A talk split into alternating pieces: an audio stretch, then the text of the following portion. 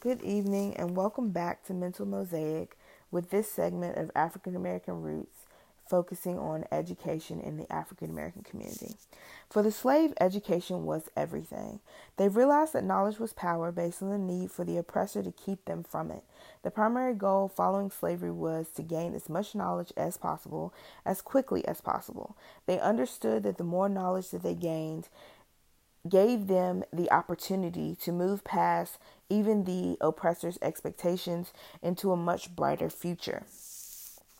When we look at the accomplishments of African Americans in this community, in our society, we have to take note of the fact that we have many pioneers who paved the way for the generation of today.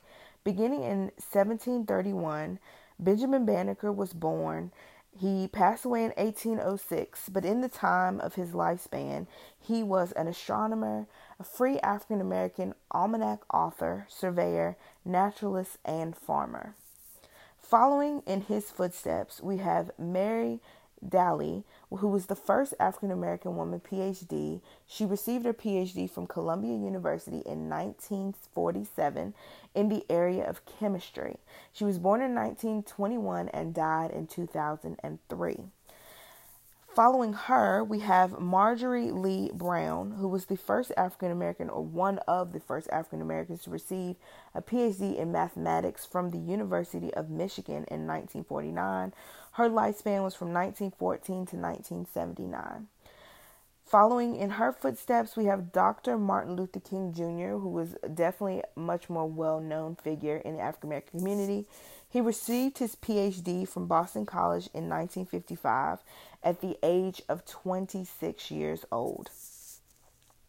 Following his accomplishments, we have Shirley Chisholm, who was the first U.S. Congresswoman. She entered office in 1969 and remained in that position until 1983. She also was the first female Democratic nominee for president. Her lifespan went from 1924 to 2005. Last but not least, we have Mr.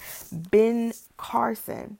Ben Carson was born in 1951 and is known for his accomplishments in neurosurgery. Ben Carson was one of the youngest um, neurosurgeons of the time. He held the position, excuse me, as um, chief pediatric neurosurgeon at the age of 33, and again putting him in the record books as the youngest chief of pediatric surgery um, in this country to date. Some of the accomplishments that Ben Carson achieved in his lifespan is that he was the only one to per- to successfully perform the separation of conjoined twins. He also is known for his extensive research in the treatment of brainstem stem tumors and reviving the hemispherectomy techniques of controlling seizures. Um, Ben Carson has received many honorary doctorates, 60 actually, dozens of national merit citations, and written over a hundred neurosurgical publications. He also was the 2016 nominee for president, as we know, um, excuse me, 2000, yes, 2016. As we know, he did not um, successfully win that election. However, his accomplishments put him in equal range, and he was able to become the 17th and current United States Secretary of Housing and Urban Development under our current Trump administration. Seeing the accomplishments of these African Americans proves that African Americans are able to accomplish great things, that they are more than just a physical body, as we've talked in segments before, that the mental accomplishments, the um, intellect of African Americans, and the endurance of African Americans put them ahead of the game when they apply themselves. The problem with the generation of 2018 is that these young people do not see education as a viable pathway for African Americans. They believe that success in the area of education in the area of um, medicine, in the area of any endeavor that is more academic in nature is something that is outside of their abilities. They're okay with the concept that they can go into the NBA or to the NFL, that they can become entertainers, and you have young people that aspire to be rappers and singers. And again, if those are the talents that you were given, that's great. However, being limited to such things, especially when we know that the people who actually make it to those arenas are considered exceptional. We have a group of children who do not see education as a powerful tool, they do not see it as their ticket out. They see it as something that is outside of their reach, something that is available to white society but is not accessible to them, and therefore something that they do not buy into in classrooms all over America. You have children that are brown that are not applying themselves simply because they feel like it is not vital to their existence. They feel like it does not relate to them and they feel like they cannot overcome their circumstances through education.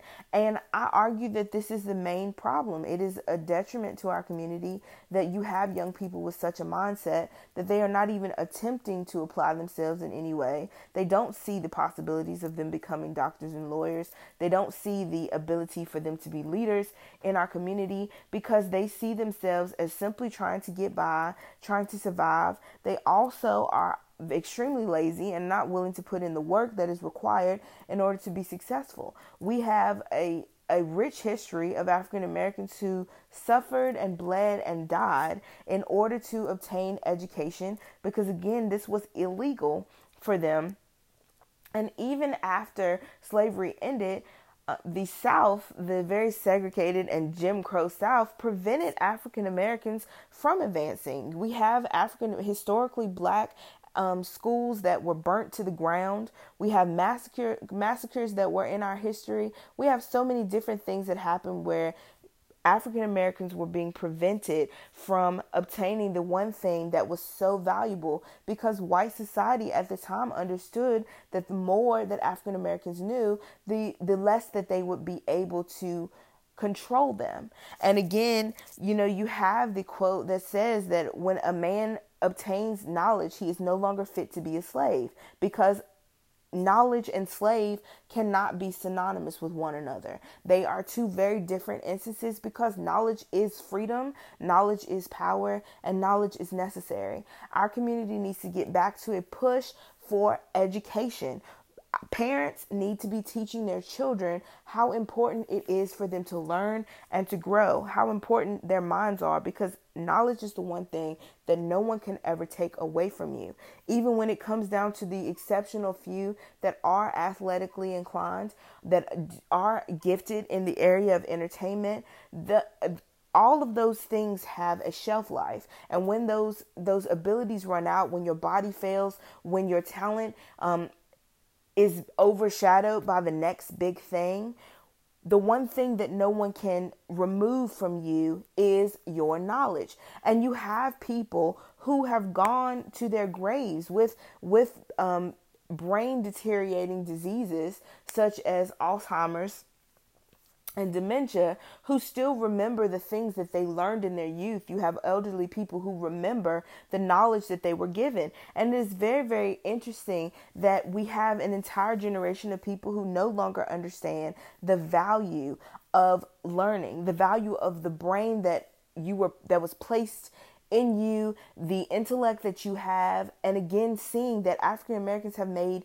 extreme accomplishments valuable accomplishments in the in this country, inventions that we use absolutely every single day that we cannot live without.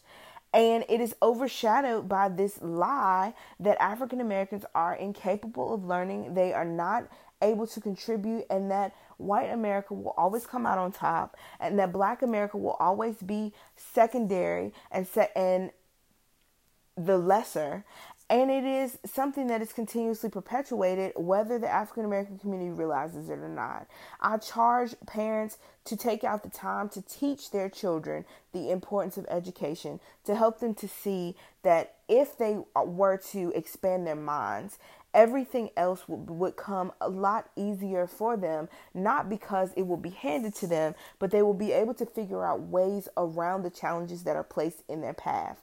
That they will be able to understand that I can solve these problems regardless of how they see me, regardless of the roadblocks that are placed in front of me or the hurdles that I have to jump. I'm able to do that because I can calculate in my mind ways to get around the barriers instead of just standing there and looking at the barrier and turning something as small as a hurdle that you can just jump over into a mountain that you will never be able to climb.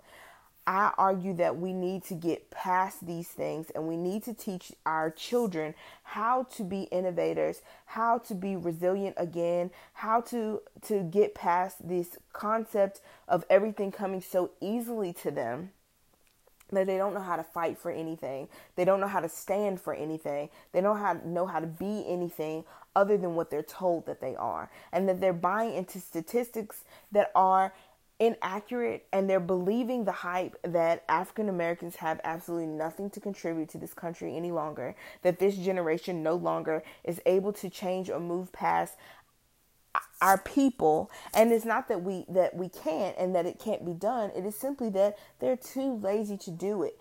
And the reason why they're so lazy to do these things is because everything has been handed to them. And they don't understand the past and they don't understand the struggles and they don't understand what it will take for us to move past this in this country and to be better, to be stronger, to be the great men and women that we are. Again, we are kings and queens, we are royalty, and we should carry ourselves as such. We should be changing the way that America looks. We're not talking about making America great again. We're talking about being great in this America. I thank you for listening again. Um, I ask that you will follow me on Twitter at Mental Mosaic. Um, or you can type in Mosaic Mental, either one, it will come up. Instagram at Mental Mosaic, and you can co- contact me via email at mentalmosaic1 at gmail.com. Thank you for listening and have a great night.